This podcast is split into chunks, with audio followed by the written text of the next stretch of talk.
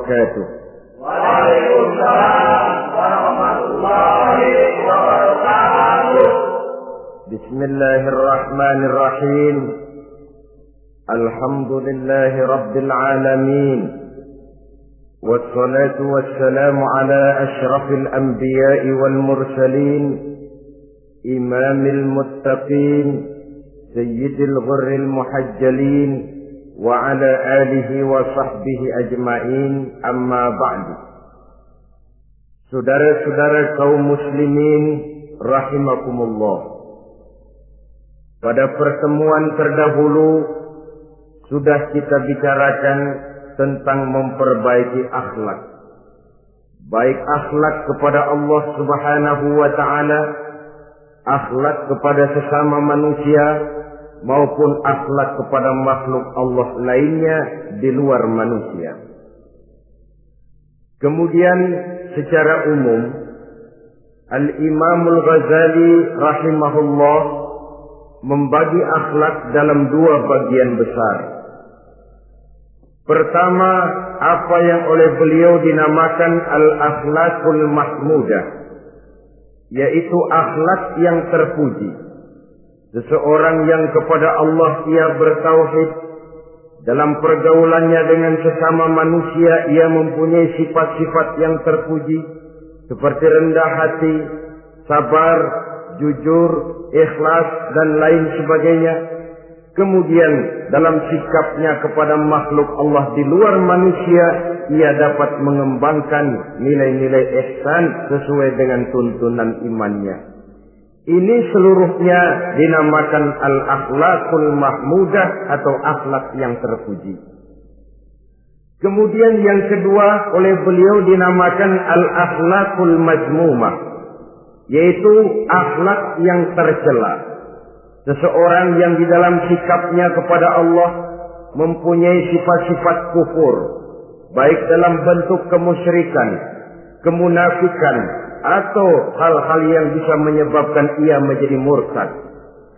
Lalu dalam pergaulannya dengan sesama manusia, ia mempunyai sikap yang tidak terpuji, sombong, ria, ujub, dusta, khianat, suka menggunjing dan memfitnah dan lain sebagainya. Sedangkan sikapnya kepada makhluk Allah di luar manusia, ia senantiasa menimbulkan kerusuhan. Itu seluruhnya dinamakan dengan al-akhlakul mazmumah atau akhlak yang tercela. Untuk memperoleh akhlak yang baik, yang dalam bahasa populernya dinamakan al-akhlakul karimah, para ulama sufi memberikan tuntunan. Pertama, melalui jalan yang disebut tahalli. Yang kedua, tahalli dan hasilnya nanti akan membuahkan tajalli. Tahalli artinya mengosongkan diri dari segala macam sifat yang tercela. Sombongnya dibuang, riaknya dihilangkan, suka fitnahnya musnah, dustanya berhilang, itu semuanya dinamakan takalli. Mengosongkan diri dari seluruh sifat-sifat yang tercela. Apabila ini sudah berhasil dilaksanakan oleh seseorang, ia naik kepada tingkat yang selanjutnya dinamakan tahalli. Tahalli artinya menghiasi diri dengan seluruh sifat-sifat yang terpuji. Bila sombongnya hilang berganti dengan tawabu. Bila dustanya hilang berganti dengan jujur. Bila khianatnya hilang dihiasi hatinya dengan amanah dan begitu selanjutnya. Hasil daripada tahalli menghiasi diri dengan segala sifat-sifat yang terpuji akan mengantarkan orang untuk sampai kepada tajalli. Bisa menyaksikan kebesaran Allah subhanahu wa ta'ala. Maka pada pertemuan kali ini kita akan mulai dengan yang pertama, tafalli, mengosongkan diri dari seluruh sifat-sifat yang tercela, menjauhkan diri dari semua akhlak-akhlak yang tidak baik, dan pertemuan ini akan kita mulai dengan membicarakan dusta dan akibatnya. Saudara-saudara kaum muslimin rahimakumullah. Salah satu nikmat yang diberikan Allah kepada kita makhluk manusia dalam hidup ini adalah kemampuan untuk berkata-kata. Kemampuan menyalurkan hasrat hati dan keinginan jiwa melalui ucapan dengan bahasa sebagai alat komunikasi. Sehingga orang lalu berkata bahwa al-insan adalah hayawanun nasib. Manusia sebenarnya adalah binatang juga. Cuma saja manusia binatang yang pandai berbicara. Oleh karenanya ini merupakan satu nikmat yang sangat besar yang perlu kita syukuri. Lidah bisa menempatkan seseorang pada posisi yang tinggi. Lidah juga bisa menempatkan orang pada posisi yang paling rendah. Karena lidahnya orang dipuji, karena lidahnya orang dicaci maki dan dicela. Pendeknya seperti kata pepatah, Al-lisan jirmi azimul jurmi.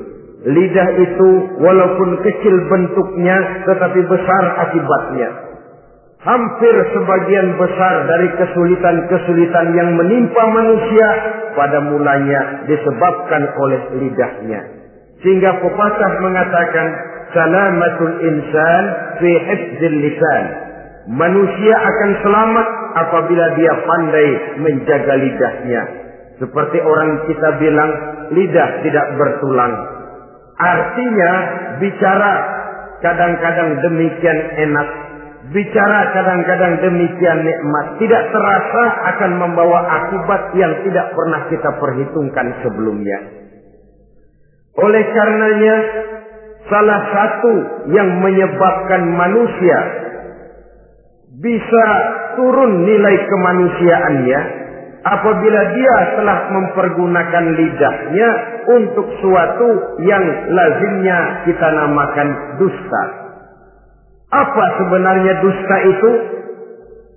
Dikatakan al-kadzib huwa adamu mutabaqatil khabar lil waqi'. Dusta ialah tidak adanya persesuaian antara berita dengan kenyataan. Itu yang dinamakan dusta. Berita tidak sesuai dengan kenyataannya. Nah, bentuknya bisa mengada-ada, bisa menambah-nambah, ataupun mengurang-ngurang. Itu bentuk-bentuk daripada tidak sesuainya berita dengan kenyataan.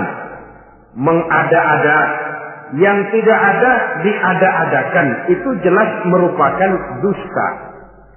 Kemudian menambah-nambah. Beritanya sebenarnya cuma satu meter. Tapi disampaikan orang kepada kita lima meter. Yang empat meter tambahan. Di situ, di situlah kemungkinan terjadinya penyusupan-penyusupan berupa dusta adanya. Ataupun mengurang-urang Beritanya sebenarnya 8 meter sampai ke kita cuma 2 meter. Yang 6 meter berita itu dikorup. Itu juga sudah bagian tersendiri daripada yang dinamakan dusta. Oleh karenanya kita harus berusaha. Pertama dari sifat mengada-ada. Yang tidak ada diada-adakan. Itu jelas dusta. Dan ini pekerjaan paling enak memang. Orang seakan-akan terpesona Orang seakan-akan kagum. Padahal kita mengada-ada. Barang yang tidak ada diada-adakan. Rasul juga pernah, saudara-saudara. Tapi bernada seperti ini namun jujur. Satu saat beliau sedang duduk.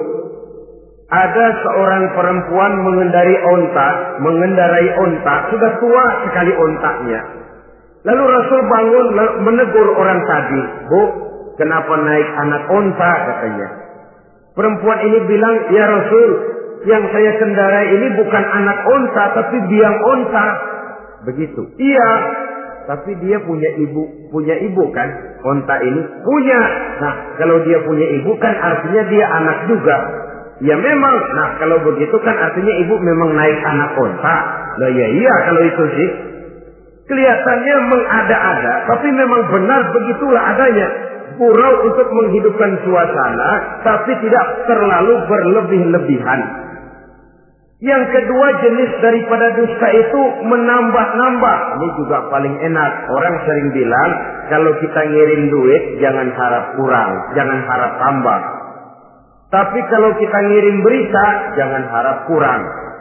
Duit kita kirim kepada orang, jangan harap tambah. Kurang, jangan harap kurang. Atau jangan harap tambah, kurang bisa. Tapi kalau berita kita kirim kepada seseorang, jangan harap kurang itu berita. Nambah bisa. Atau kemudian mengurang-urang. Ini juga termasuk jenis daripada dusta. Baik mengada-ada atau menambah-nambah, kemudian mengurang-urangi, seluruhnya merupakan pekerjaan yang paling enak. Kita anggap sesuatu yang biasa. Padahal akibatnya nanti akan menjadi luar biasa. Saudara-saudara kaum muslimin rahimakumullah. Apa bahaya dusta dalam kehidupan manusia? Pertama, bagi dirinya sendiri. Orang yang berdusta sebenarnya sudah membahayakan dirinya sendiri. Apa bahayanya? Pertama, ia akan dikucilkan dari pergaulan. Sekali dia berdusta, orang mungkin masih percaya. Dua kali dia berdusta, orang mungkin masih bisa mentolerir. Tiga kali dia berdusta, orang ngecap. Ini memang udah wataknya nih. Hobi dah kalau begini. Akhirnya dia dikucilkan dari pergaulan. Lain hari, walaupun dia serius bicara, orang nggak lagi nanggapin sebagaimana yang semestinya dikucilkan dari pergaulan. Akibat apa? Akibat dari dusta yang dilakukannya. Akan merugikan dirinya sendiri. Ada satu cerita, saudara. Seorang pengembala kambing sedang mengembalakan kambing di tanah lapang. Satu hari iseng dia sendirian. Ah, ini orang kampung pengen tahu dibohongin. Teriak dia. Tolong, ada serigala, ada serigala. Mendengar teriakan ini karuan satu kampung orang nyaris keluar semua. Yang bawa pentungan, yang bawa golok, yang bawa pisau. Mana serigalanya mana? Ini pengembala tadi nyengir. Kagak ada. Gue bohongin lo. Sudah. Pulanglah orang kampung ini. Sekali. Besoknya begitu lagi. Keluar lagi orang kampung. Ternyata juga tidak ada serigala. Pada hari yang ketiga. Serigalanya benar-benar datang. Si pengembala tadi pucat. Lalu teriak-teriak. Tolong ada serigala datang. Nah orang kampung udah nandain. Dua kali kita dibohongin. Ini paling dia bohong lagi. Satu pun tidak ada orang kampung yang keluar untuk menolong. Akhirnya kambingnya habis dimakan oleh serigala. Yang rugi dirinya sendiri. Satu kali dia bohong. Orang percaya mungkin. Dua kali dia bohong. Orang masih tolerir. Tiga kali dia bohong. Orang nandain terkucil dari pergaulan akibat daripada perbuatan dusta. Oleh karenanya saya yakin tidak seorang pun di antara kita yang suka berteman dengan seorang pendusta. Karena apa? Seorang pendusta tidak akan segan-segan menjual temannya sendiri. Men mengkambing hitamkan temannya sendiri. Artinya juga merusak pergaulan di dalam kehidupan ini. Penyakit yang bahaya yang kedua bagi diri orang yang berdusta itu sendiri, sifat dusta menyuburkan watak munafik. Nabi bersabda, ayatul munafiki salatun. Tanda-tanda orang munafik itu ada tiga. Tandanya, biasanya kalau tandanya ada, ya munafiknya insya Allah ada. Apa tanda orang munafik itu? Pertama, iza haddasa kazaba. Apabila berbicara selalu bohong. Belum pernah kalau bicara tidak bohong. Bohong itu sudah jadi lalapnya. Artinya nggak sumbrah ngomong kalau nggak dicampuri bohong. Seperti kurang enak makan kalau tidak pakai lalap. Ada saja bohong yang dibuat-buatnya. Ini ciri atau tanda daripada orang-orang munafik. Apabila berbicara selalu berdusta. Satu. Yang kedua, wa iza wa'ada ahlafa. Apabila berjanji dia selalu selalu ingkar. Selalu ingkar tanpa uzur yang dibenarkan oleh syar'i itu termasuk ciri daripada orang-orang munafik. Karena itu kita oleh agama diajarkan jangan memastikan sesuatu. Pernah Rasulullah ditegur oleh Allah Subhanahu wa taala ketika datang orang bertanya, "Ya Rasul, Ashabul Kahfi itu sebenarnya berapa orang jumlahnya?" Ada yang bilang lima orang, enam dengan anjingnya. Ada yang bilang enam orang, tujuh dengan anjingnya. Ada yang bilang delapan orang, sembilan dengan anjingnya. Yang benar yang mana Rasul? Rasul menjawab, besok. Jawabannya besok. Kenapa Rasul mengatakan, berani mengatakan jawabannya besok? Sebab beliau ngandelin. Biasanya kalau ada pertanyaan dari umat, lalu turun wahyu sebagai jawaban atas pertanyaan tadi. Sudah. Besoknya dari pagi Rasul nunggu wahyu turun. Enggak turun. Besok nunggu lagi. Enggak turun juga. Bingung. Sekali turun malah negur beliau. ولا تقولن لشيء إني فاعل ذلك غدا إلا أن يشاء الله kalau belum apa-apa Muhammad jangan berani ngeduluin besok, besok. Semuanya hanya bisa terjadi dengan izin Allah illa ayyasha Allah. Oleh sebab itu harus diawali dengan insya Allah. Insya Allah besok saya pasti datang. Insya Allah ya karena kita beriman kepada Allah, kepastian di tangan Allah, pastinya karena kita memang berniat benar ingin datang. Kita kadang-kadang insya Allah ini jadi lalap sih. Asal dia bilang insya Allah udah tulen kagak mau dah. Besok ya, insya Allah enggak ya. Ini ini salah kaprahnya kita, saudara-saudara.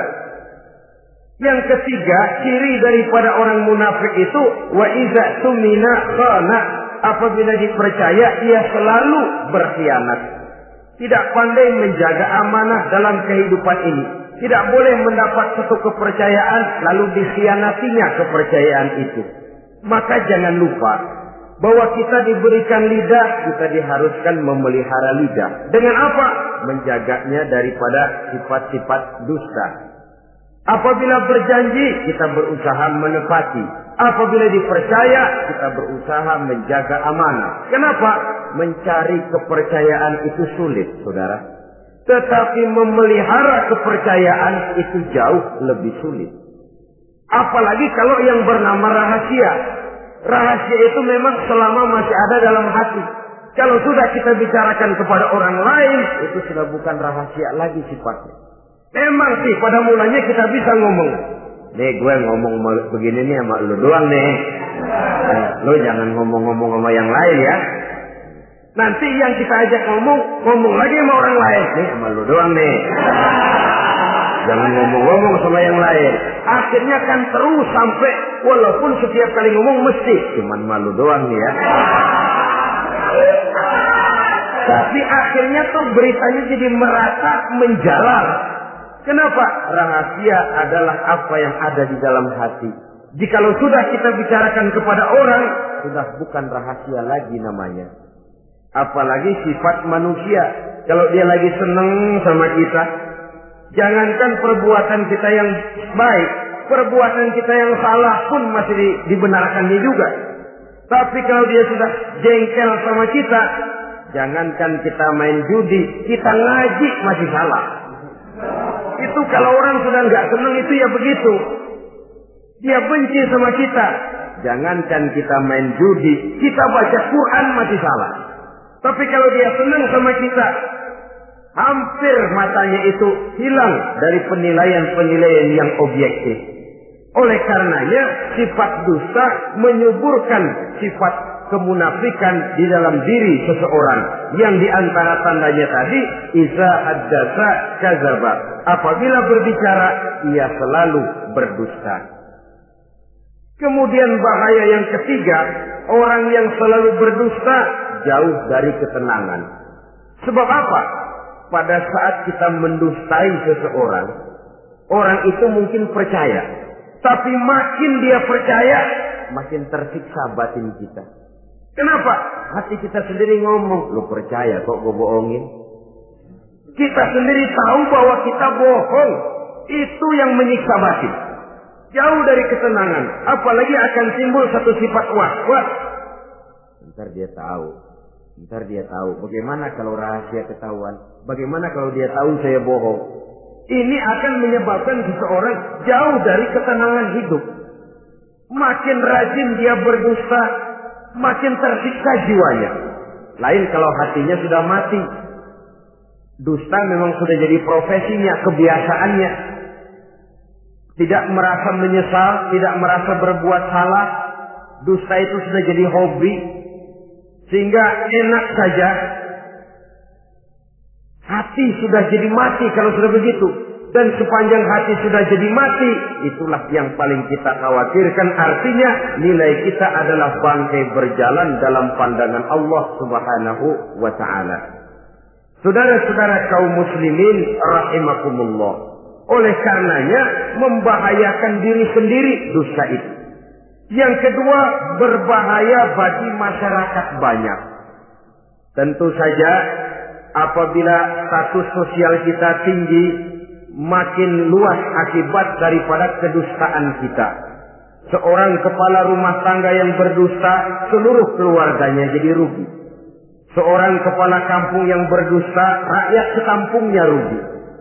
Seorang gubernur berdusta, rakyat satu provinsi rugi. Seorang pemimpin negara berdusta, rakyat satu negara rugi. Makin tinggi status sosial, makin besar akibat daripada suatu dusta. Oleh karenanya menimbulkan keresahan di tengah masyarakat. Masyarakat itu apa? Dimulai dari masyarakat yang paling kecil, rumah tangga.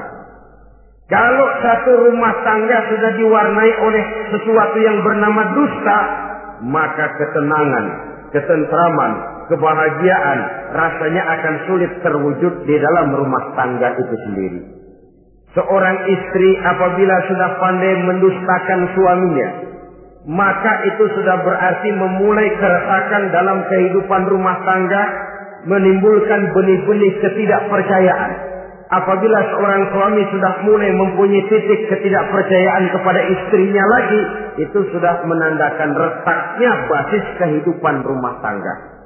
Istri yang mendustakan suaminya, umpamanya diberikan nafkah, lalu mestinya sebenarnya sudah diperhitungkan cukup, uang masih ada dikatakannya habis dan lain sebagainya.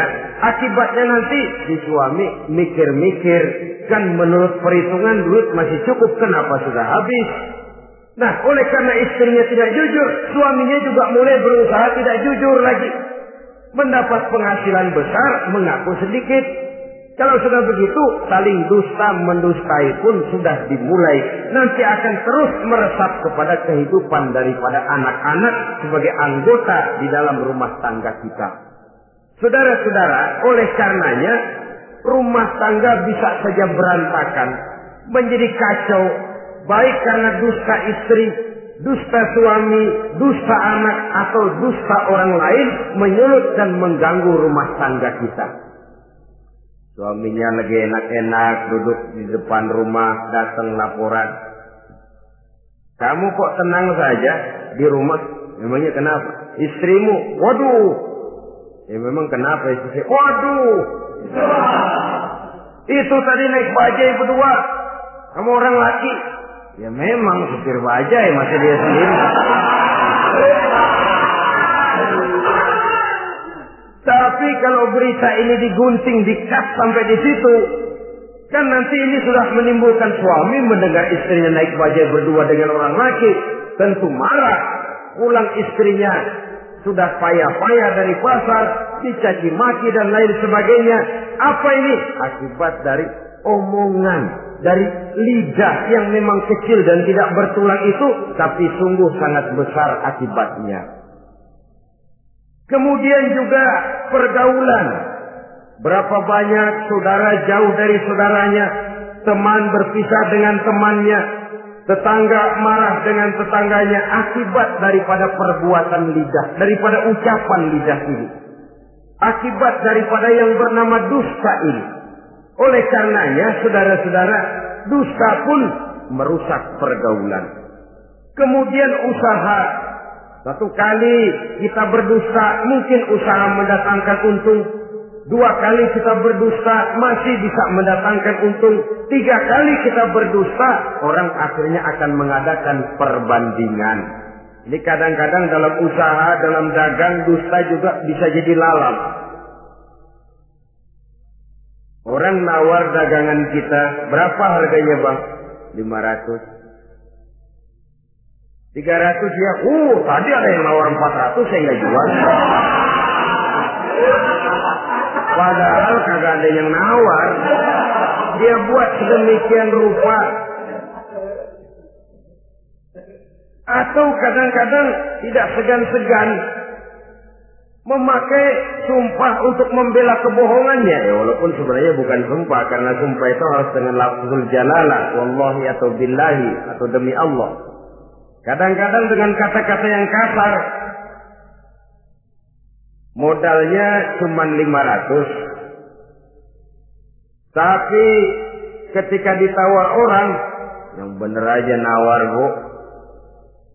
Padahal ini saya beli modalnya aja 700 perak biar mampus nih. Dia beli cuma 500, ngaku modalnya 700 pakai biar mampus lagi. Saudara hadirin yang saya hormati, sepintas mungkin orang percaya, mungkin orang lain tergerak untuk membeli, tapi kemudian keuntungan yang didapat dengan jalan berdosa itu bisakah membawa berkah dalam kehidupan kita? Rasanya tidak. Dan kalau sudah tidak membawa berkah, maka itu keuntungan itu tidak lagi akan mendatangkan ketenangan di dalam kehidupan. Oleh karenanya menjaga lidah ini memang berat. Sehingga dalam satu hadis lain Nabi bersabda, Al jannatu mustaqatun ila arba'ati nafar. Sorga rindu, sorga kangen kepada empat macam manusia. Ini model.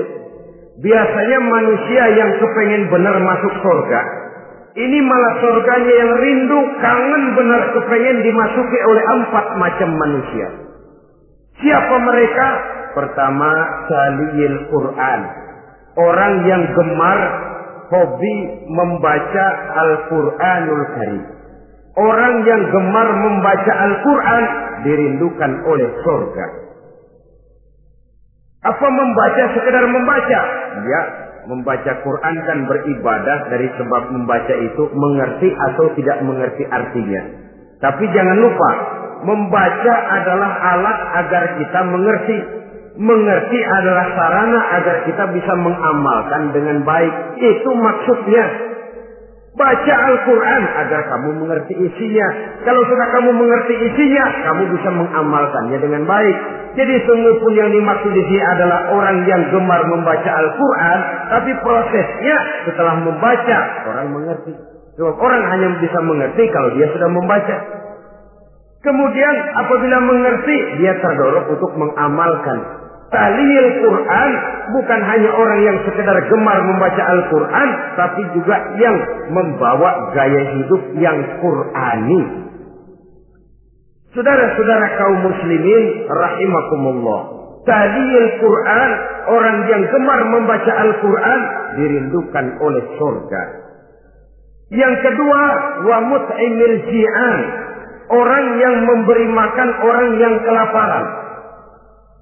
Nabi memberikan anjuran sangat. Siapa yang ingin dekat dengan aku di hari akhirat nanti, bersahabatlah ia dengan yatim, dengan piatu, dengan janda-janda tua yang miskin, perlu uluran tangan, mereka yang hidup di bawah garis kemiskinan. Bila diberikan kelebihan rizki oleh Allah, bersahabatlah dengan orang yang tidak mampu. Mut'imil ji'an, orang yang memberi makan orang kelaparan, dirindukan oleh surga. Saudara-saudara kaum muslimin, rahimakumullah. Demikian besar perhatian Islam terhadap kepekaan sosial, terhadap kesetia kawanan sosial ini, sampai-sampai dalam ayat Al-Quran dijelaskan oleh Allah Subhanahu wa taala Allazi yukadzibu bid-din fadzalika allazi yad'u al-yatim wa la yahuddu 'ala ta'amil miskin Tahukah kamu kata Allah siapa orang-orang yang mendustakan agama beragama tapi dianggap mendustakan agama kalau sudah dianggap mendustakan agama artinya imannya dusta. Dia sholat, sholatnya dusta. Dia puasa, puasanya dusta. Siapa mereka itu? Yatim. Mereka orang-orang yang meninggalkan menyia-nyiakan anak-anak yatim wala yahuddu ala ta'amil miskin dan tidak memerintahkan untuk memberi makan kepada orang-orang miskin kepada yatim kejam, sadis, tidak punya kemanusiaan sama sekali. Maka mungkin kita yang rajin sholat, mungkin kita yang sudah empat lima kali berhaji bisa saja terhalang masuk surga. Karena di sebelah rumah kita ada anak yatim piatu merintih kelaparan, menggigil kedinginan. Kita tahu kita mampu dan kita diam saja tidak mau memberikan pertolongan. Itu yang mungkin bisa menghalangi kita untuk sampai ke surga. Oleh karenanya, salah satu jenis manusia yang dirindukan oleh surga, mut'imil ji'an, orang yang memberi makan orang yang kelaparan. Yang ketiga, orang yang dirindukan oleh surga, wasa'imina fi Ramadan, orang yang melaksanakan ibadah puasa di bulan suci Ramadan. Dan yang keempat, ini yang ada kaitannya dengan masalah kita, wahafizil lisan. Salah satu manusia yang dirindukan oleh surga ialah orang yang pandai menjaga lidahnya. Artinya dia bisa menempatkan diri kapan waktunya bicara, kapan waktunya diam. Orang bilang memang kalau bicara itu perak, diam itu emas. Maksudnya diam lebih berharga daripada bicara. Tapi orang memang harus pandai menempatkan diri. Artinya tahu kapan waktunya bicara, kapan mestinya diam. Kalau waktu diam dia bicara, namanya dia tidak tahu diri. Kalau harus bicara dia diam, dia namanya juga tidak mau menyampaikan sesuatu yang seharusnya dia sampaikan. Sama saja ada orang bilang sedikit bicara banyak bekerja. Sebenarnya harus seimbang banyak bicara, harus banyak bekerja. Biasanya kalau sedikit bicara banyak bekerja itu dua kemungkinan. Kalau nggak main catur, maling. Yang namanya maling, bicaranya sedikit. Maling buka jendela, lalu berbisik sama temennya. Udah tidur. Ngomongnya segitu, selebihnya dia kerja, kerja serapi-rapinya. Sebaliknya, banyak bicara, sedikit kerja, bahkan nggak pernah kerja. Orang gila. Coba saja lihat orang gila, ngomong melulu. Kerjanya nggak ada. Jadi oleh karena itu memang harus seimbang. Pendeknya kita harus tahu kapan mesti bicara, kapan mesti diam. Kalau menghadapi kebatilan kita diam, kata Nabi, as-sakitu 'alal batil syaitanun afrah. Orang yang diam menghadapi kebatilan, setan gagu. Masya Allah, saudara-saudara. Ada munkarat, ada maksiat, ada kebatilan, ada kezaliman. Dia diam tidak mau menyampaikan yang benar. Itu setan gagu. Sehingga dikatakan kulil haqqa walau kana murran. Sampaikan, katakan yang benar walaupun pahit. Dan memang menyampaikan kebenaran bukan main pahitnya. Bukan main getirnya, banyak resikonya. Tapi ini sesuatu yang harus kita sampaikan.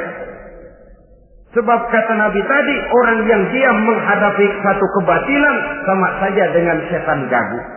Orang yang pandai menjaga lidahnya dirindukan oleh surga.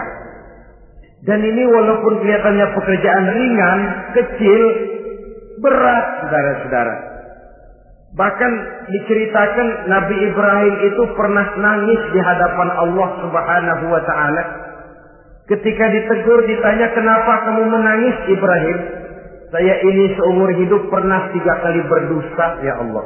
Bagaimana saya tidak bingung mempertanggungjawabkan ini di hadapanmu? Nabi Ibrahim seumur hidup tiga kali bohong, bingung, nangis. Kita sehari 16 kali bohong, nyengir aja.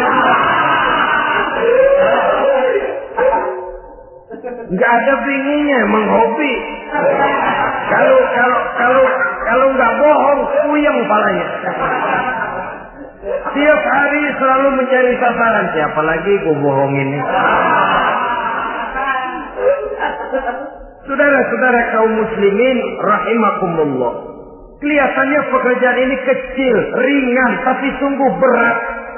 Mengerem lidah, menjaga lidah daripada perbuatan ucapan-ucapan yang tidak mengandung manfaat, apatah lagi sampai bersifat dusta dan membahayakan orang lain. Oleh karenanya, dusta ini kalau dalam agama berdusta dalam agama biasanya munafik. Mulutnya beragama, tapi hatinya kafir. Jelas itu munafik. Itu dusta juga. Dusta yang membawa kita kepada dosa kelas kasar. Ya kalau kita mendustai teman, memang dosa. Dosa yang nilainya tidak sebesar kalau kita mendustai agama. Tapi sungguh pun demikian, dosa kecil-kecil juga kalau ditumpuk banyak juga. Padahal kata Imam Ghazali, hati itu seperti kaca. Dosa itu debu yang nempel di kaca. Kalau debu-debu itu terus numpuk, kita males ngelapnya, males ngebersihinnya. Jadi satu berkarat di kaca, susah banget ngebersihinnya. Coba kaca kalau udah karatan, pakai silet kita gosok, setengah mati. Begitu juga perbuatan dosa. Kalau kita senang dusta, biarinlah dosa kecil, bohong lagi, bohong lagi, bohong lagi. Numpuk berkarat di hati itu dosa. Nah hati itu kalau sudah dilingkungi oleh karat, nur, cahaya kebenaran itu sulit untuk masuk.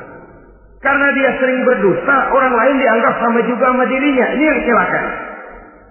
Oleh karenanya timbul sifat menyamakan orang lain dengan keadaannya sendiri.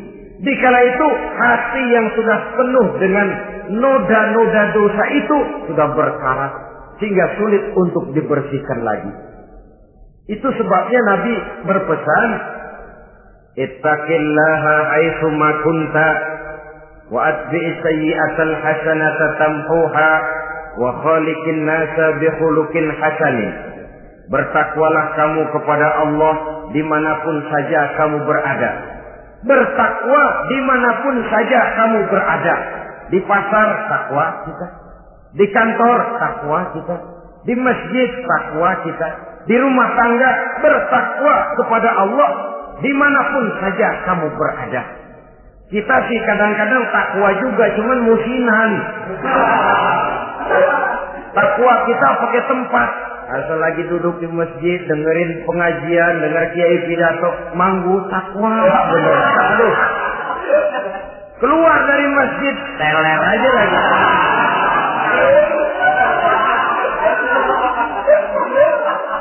Takwa juga kita cuma pakai tempat. Nabi pesan di mana pun kamu berada, ittaqillah haitsu kunta. Bertakwalah kepada Allah di mana pun saja kamu berada. Wa atbi'i sayyi'atal hasanah tamhuha. Ikuti perbuatan salahmu dengan kebaikan. Niscaya kebaikanmu akan menghapus kesalahan yang kamu kerjakan. Kalau sadar kita, ya Allah tadi berdusta. Astagfirullah, perbanyak istighfar. Ikuti. Jadi begitu tuh kaca kena debu, lap. Kena debu lagi, dilap lagi. Kena debu, dilap lagi. Insya Allah tidak sampai berkarat. Jangan lalu nunggu. Tar aja dah taubat udah tua-tuaan dikit. Kayaknya umur dia yang ngatur. Saudara-saudara, oleh karenanya ikuti perbuatan salah dengan kebaikan. Terselip kita berbuat salah, iringi dengan sedekah. Terselip kita melakukan dosa, iringi dengan istighfar. Melihat sesuatu yang haram, astagfirullahaladzim. Lalu dipalingkan, jangan mulut astagfirullah, mata melotot terus.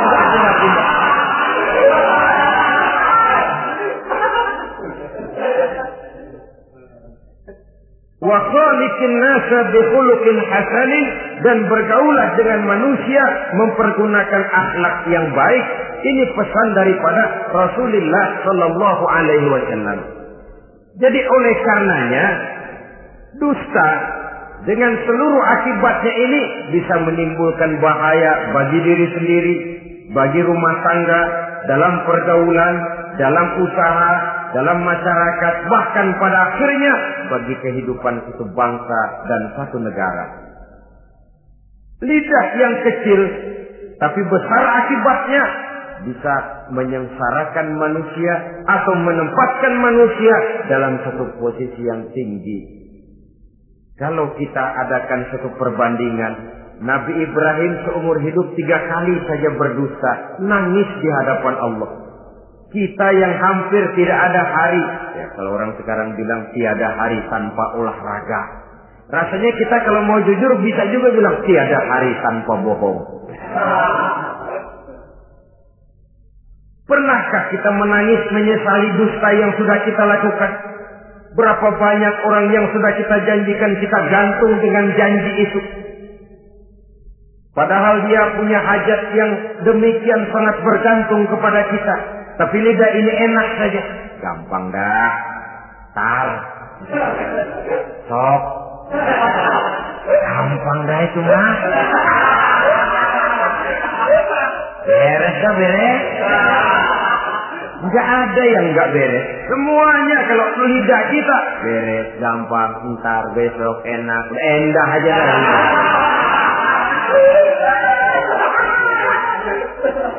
Habis orang kita gantung dengan harapan. Padahal kita tidak bermaksud memberikan harapan itu. Sementara kita melangkah melenggang dengan senyum. Sedang orang lain menggerutu. Saudara-saudara kaum muslimin rahimakumullah. Ini pada gilirannya akan kembali penyakitnya kepada diri kita juga. Menyuburkan watak munafik, mengucilkan kita dari dalam pergaulan dan menjauhkan kita daripada ketenangan hidup. Karenanya dusta memang berbahaya. Dalam perjuangan, dusta akan menimbulkan watak pengkhianatan. Dusta juga bisa menyebabkan munculnya musuh-musuh dalam selimut. Yang pura-pura berteriak membantu perjuangan tapi di belakang mencari titik kelemahan kita. Oleh karenanya, mencari teman yang bisa diajak tertawa itu gampang mencari teman yang mau diajak menangis itu sulit. Mencari teman yang mau diajak nyanyi banyak. Tapi mencari teman yang mau diajak berkeluh kesah itu yang langka.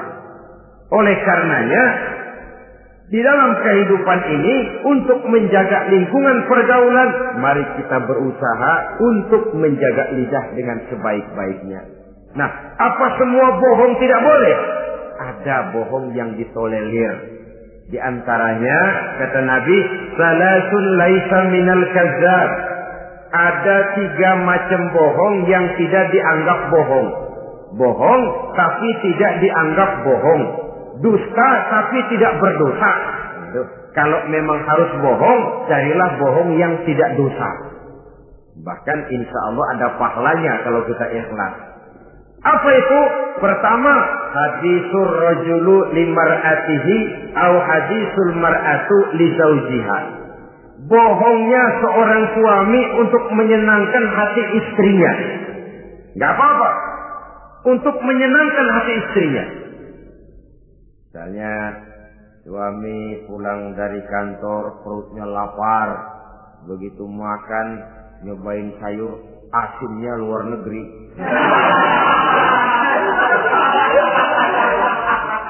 Baru dicobain sedikit, suaminya udah celam-celam. Melotot matanya. Istrinya negor, bang sayur keasinan ya? Enggak. Soal, soal keasinan bagus, bagus. Cuma tadi di kantor saya sudah diajak makan oleh teman, jadi masih kenyang. Simpan saja lah nanti sore kita baru makan. Lapar, kesel, jongkok, tapi karena mau menyenangkan istri. Enggak. Atau sama saja dustanya seorang istri untuk menyenangkan hati suaminya. Bisa saja itu terjadi. Suaminya beli sendal buat istri. Mahal, padahal murah, kena mahal. Warnanya gak enak dilihat, potongannya norak. Suami istri tahu kalau itu sendal murah. Suaminya tanya, bagaimana bu sendal yang saya beli? Waduh, cakep bener bang. Luar biasa. Tangga kita mana ada yang pakai sendal begitu.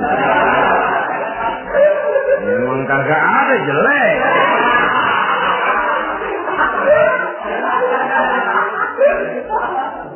Tapi kalau waktu itu istrinya jujur, malah akan bisa menimbulkan keretakan. Bohong seperti ini termasuk bohong yang bisa ditolerir. Untuk menyenangkan hati istrinya atau untuk menyenangkan hati suaminya. Tapi lalu jangan dieksploitir. Jangan dieksploitir dalam arti untuk menutupi kedusta, untuk menutupi perbuatan salahnya lalu berdusta. Menutupi perbuatan salahnya, itu yang tidak boleh. Sebab bagaimanapun ditutupi perbuatan salah toh akhirnya akan naik juga ke permukaan. Yang kedua al-kazib li islahi zatil bain. Dusta untuk mendamaikan dua orang yang sedang berselisih. Itu boleh. Malah raja iblis kalau ada dua orang yang sedang berselisih, marahan kita jadi tukang sulut, tukang ngipasin. Datang ke sana ngipasin, datang kemari ngipasin. Tidak mendamaikan. A marah sama B. Datang kita sama A. A katanya kamu marahan sama B. Ya itu B kurang aja. Ah nggak begitu. Saya kemarin ketemu di si B. Dia bilang kangen sama sampean.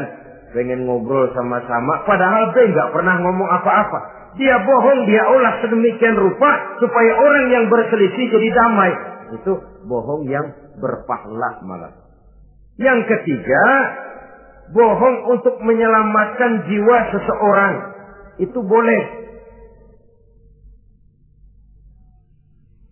Ada orang mau membunuh. PKI nyari ustad. Nah, kamu tahu rumahnya Ustad Ano, kamu tahu? Tahu Pak. Di mana? Bapak mau apa? Mau saya bunuh dia, kurang ajar. Oh, orangnya nggak ada pak. Nggak tahu keluar negeri, keluarnya lagi kali dah. Jauh.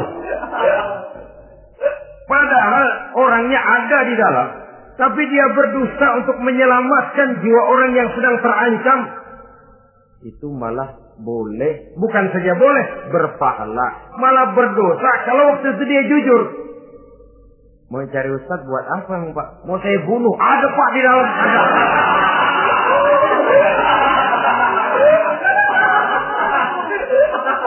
Sentimen. Kalau perlu saya bantuin pak ada.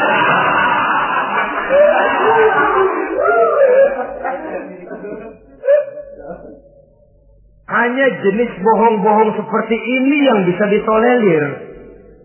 Itu akibat di dunia, saudara. Kita sudah bisa terkucil dari pergaulan, retak rumah tangga, usaha mengalami kebentuan, masyarakat mengalami keresahan akibat dusta. Di akhirat nanti, na'udzubillah, summa na'udzubillah. Kita baca dalam riwayat Mi'raj, Rasul melihat orang yang lidahnya menyengker ke tanah. Digunting, putus, bersambung lagi, digunting lagi, putus lagi, bersambung lagi kadang dituangi dengan coran api neraka. Nauzubillah, coran neraka. Kita nginjak puntung aja lompat. Ini mulutnya dituangi dengan coran dari neraka. Innalillah wa inna ilaihi rajiun. Ya, tapi kalau dituangi coran begitu dari neraka kan terus mati sekaligus. Ya, kalau terus mati lumayan.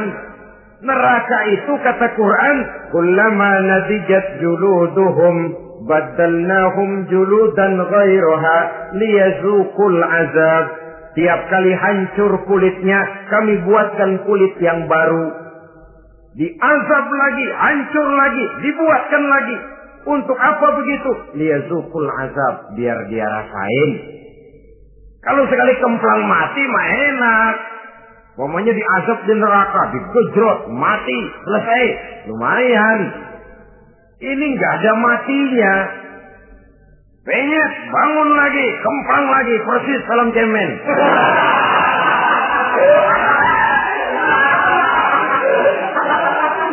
Cuma kalau film cemen mah film, dan itu jelas dusta, di neraka orang tidak kenal mati. Hancur jasadnya, dibuatkan lagi, diazab lagi, dan begitu selanjutnya.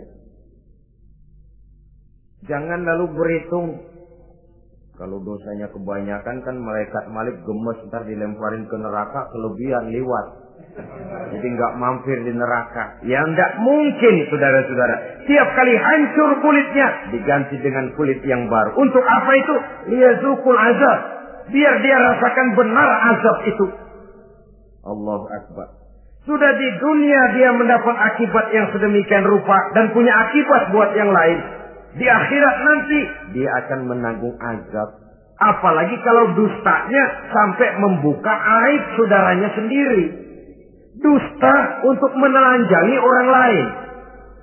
Logikanya saja kalau ada teman kita atau aurat kita terbuka kita harus menutup. Muslim dengan muslim seperti satu badan. Bila yang satu sakit, yang lain ikut merasa sakit. Bila yang satu tercela, yang lain ikut merasa tercela. Dikala itu, kita harus justru menutupi aib orang lain. Malahan Nabi mengatakan, siapa yang menutupi aib saudaranya di dunia ini, saudaranya muslim, Allah akan menutupi aibnya di akhirat nanti. Kita kadang-kadang bukan nutupin sih, malah ngorek-ngorek. Kadang-kadang nggak tahu aja belaga tahu.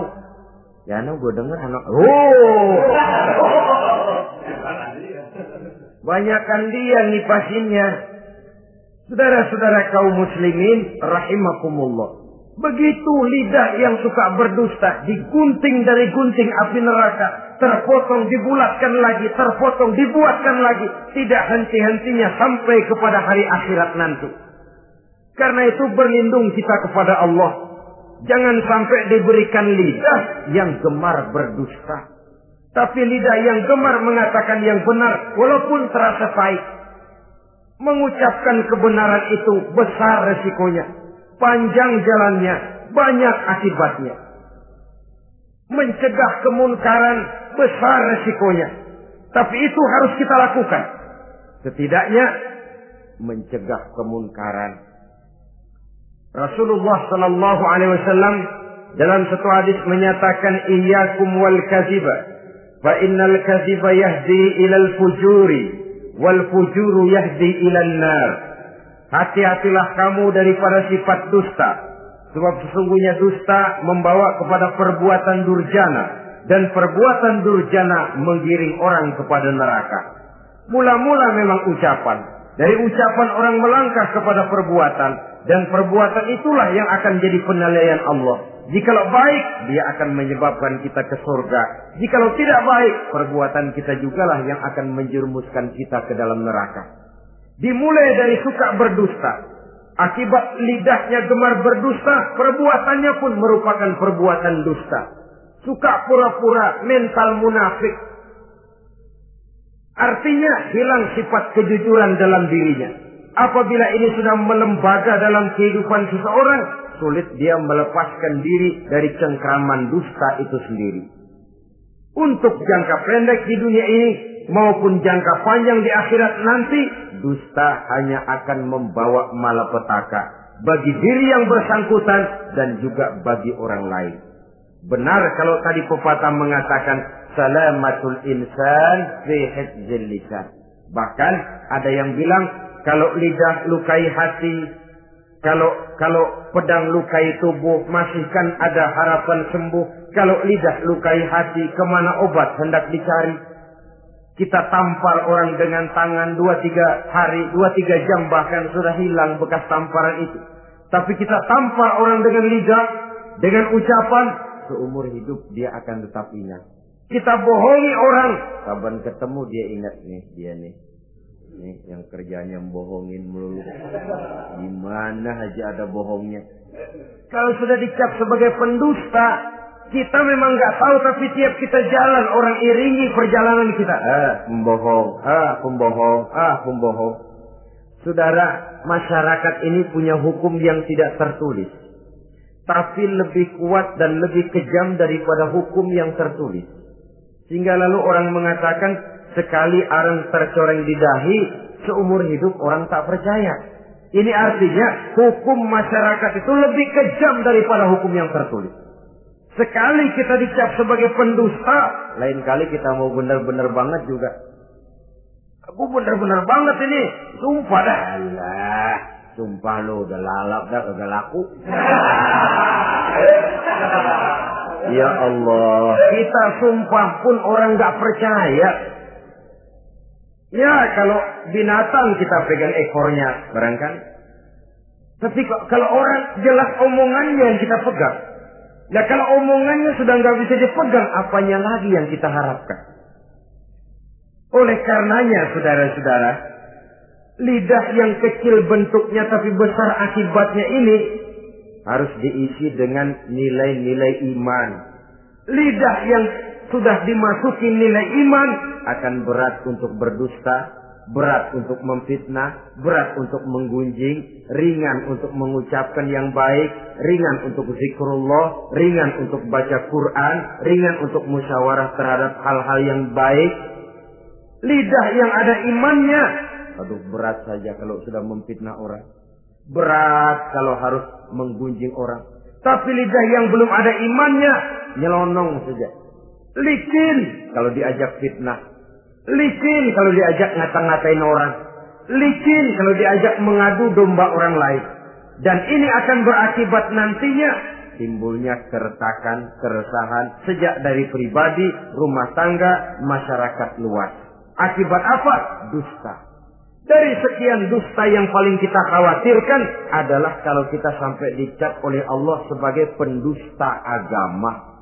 Beragama tapi dianggap pendusta agama sekedar lipstick, agama sekedar dekorasi, agama sekedar penghias kartu tanda penduduk, tapi hidup jauh dari tuntunan nilai-nilai agama. Pendusta-pendusta agama semacam ini pada gilirannya akan terkena penyakit yang disebut munafik. Iman lidahnya, tapi kufur hatinya. Islam ucapannya, tapi kufur perbuatannya. Nah, ini resikonya sangat besar. Adapun dusta-dusta kepada orang lain, dosa ya dosa. Tapi dosa yang mudah untuk bertobat. Kalau saya katakan mudah untuk bertobat, saya bukan merangsang kita untuk berdusta, bukan. Tetapi jangan lupa seperti saya katakan tadi, bagaimanapun ringannya satu dosa, kalau ditumpuk, ditumpuk dan ditumpuk, dia akan berurat, berakar dan berkarat di hati kita. Dan bukankah hati itu merupakan cerminan dari seluruh panca